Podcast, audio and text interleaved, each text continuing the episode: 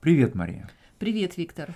Давай поговорим о том, когда Франция перестала быть империей. А вот она перестала ли? Дело в том, что так просто и не скажешь, может быть, и нет. Это, конечно, вопрос нетривиальный. Вот действительно, до 1946 года Франция официально была империей, да, было такое понятие, французская колониальная империя. И причем она включала в себя большие территории, то есть половину Африки фактически, а также современные там Вьетнам, Лаос, Камбоджу, Мадагаскар, да, ну да, да, да. И в Северной Америке тоже были. Ну, то было потеряно да. давно, но если говорить о Канаде, да, но тем не менее, конечно же, Карибские острова, да, они до сих пор составляют часть Франции. И вот интересно посмотреть, как вот из этого почти глобального по масштабу государства Франция вот превратилась в то, что она сейчас, да, европейское государство средних размеров. Да, влиятельное, но, безусловно, mm-hmm. со статусом империи mm-hmm. Франция, конечно, много чего потеряла. Mm-hmm. Хотя, вот ты знаешь, я думаю, что, может быть, она и приобрела, потому mm-hmm. что иногда,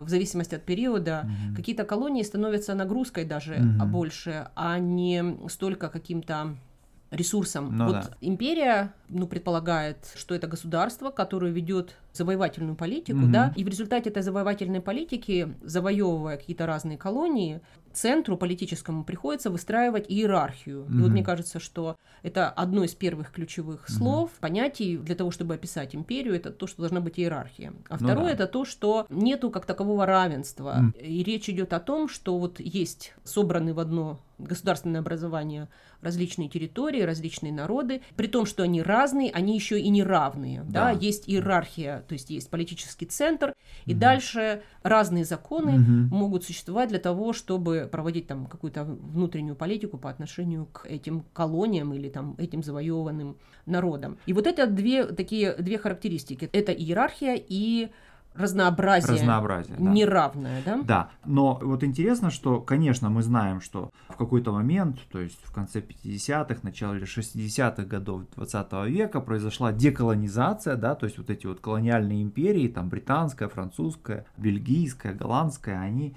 перестали существовать, возникло много независимых государств в этих неевропейских регионах. Знаешь, да? да, это вот был тот момент, когда, если раньше слово империя было нейтральным, оно mm-hmm. просто описывало действительность, то сейчас слово империя, этот термин, он, в общем, негативный, да, империя связан с тем, что это пережиток, это угнетение, да. неравенство и так далее. Конечно, да. Ну и действительно, в ряде случаев имела место такая вот национальная освободительная борьба, война, да, в том же Индокитае в послевоенные годы, а, а в конце 50-х в Алжире, французской колонии, да.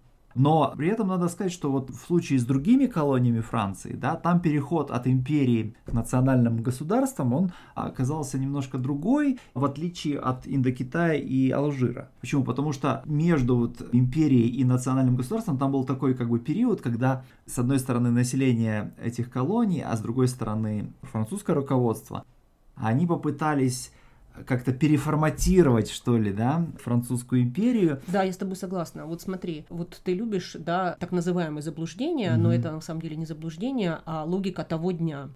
Мне, кстати, тоже в истории это интересно, чем руководствовались те или иные люди, когда принимали такие решения, которые сейчас либо выглядят глупыми, либо непопулярными. Но вот одно из э, таких парадоксов для современного взгляда, для современного человека будет то, что западноафриканские колонии Франции совсем не ставили своей целью изначально построить национальное государство. Да. Они именно пытались переформатировать отношения и изменить связь между mm-hmm. метрополиями и колониями. Mm-hmm. И вот если мы говорили о том, что иерархия то есть неравенство mm-hmm. и разнообразие это две черты вот империи, да, mm-hmm. то они пытались переформатировать таким образом, чтобы иерархии не было, а было равенство, mm-hmm. но при этом оставаться такими же разными, непохожими. Mm-hmm. И логика была следующая. Если мы сейчас построим национальные государства, угу. то это будут маленькие, бедные да. и мало что значащие государства. Угу.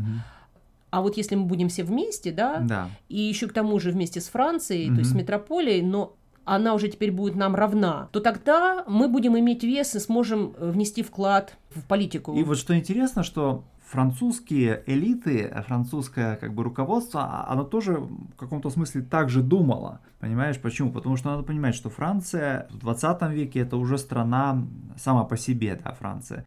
небольшая страна, страна средних размеров, да, которая явно уступает таким гигантам, как Соединенные Штаты или там Советский Союз, и даже как бы она явно меньше и как бы слабее, чем Германия, да.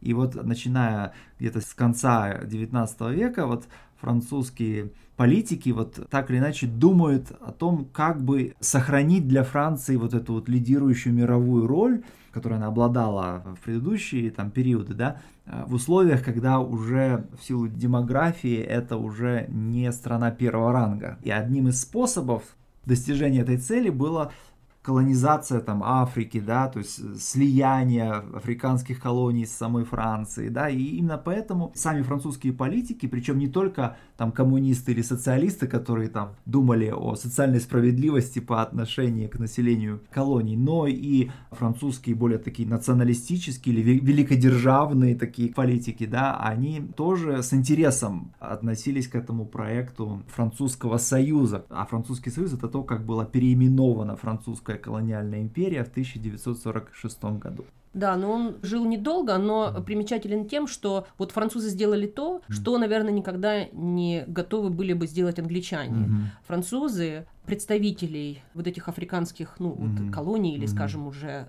вот этой африканской части, mm-hmm. они были членами парламента. Они пустили их в свой парламент, да. что говорит о том, что этот проект рассматривали серьезно. Да. И хотя, конечно, с точки зрения того, сколько этих представителей попало в парламент, их было совсем немного, mm но этого было достаточно, чтобы их услышали. Ну да, они, по крайней мере, попытались, да, реализовать этот идеал, да, вот, французского союза, где население колоний и население метрополии будут более-менее уравнены в правах и даже, может быть, э, в уровне жизни, да, хотя, конечно, сразу надо сказать, что подобный проект был, ну, заведомо, наверное, нереализуем, да.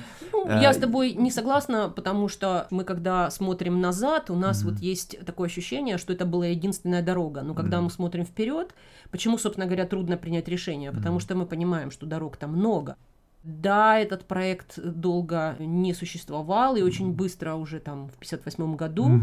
уже это не французский союз, а французское содружество, еще более, что ли, рыхлое. Рыхлое, рыхлое да. Превратившееся в такой способ э, цивилизованного развода, можно сказать, между Францией и ее бывшими колониями, потому что в 58 году, конечно, происходит важное событие в жизни Франции происходит смена как бы режима, четвертая республика уступает пятой республике, и архитектором ее, конечно, был Шарль де Голь, и именно Шарль де Голь принимает принципиальное решение о том, что удерживать бывшую империю, да, колониальную, просто у Франции нет ресурсов, и Франция будет сильнее без этих бывших колоний, чем вместе с ними. Ну да, иногда лучше освободиться от mm-hmm. того, что является для тебя грузом, если ты не можешь это нести дальше, и если не можешь договориться. Ну пока. Пока.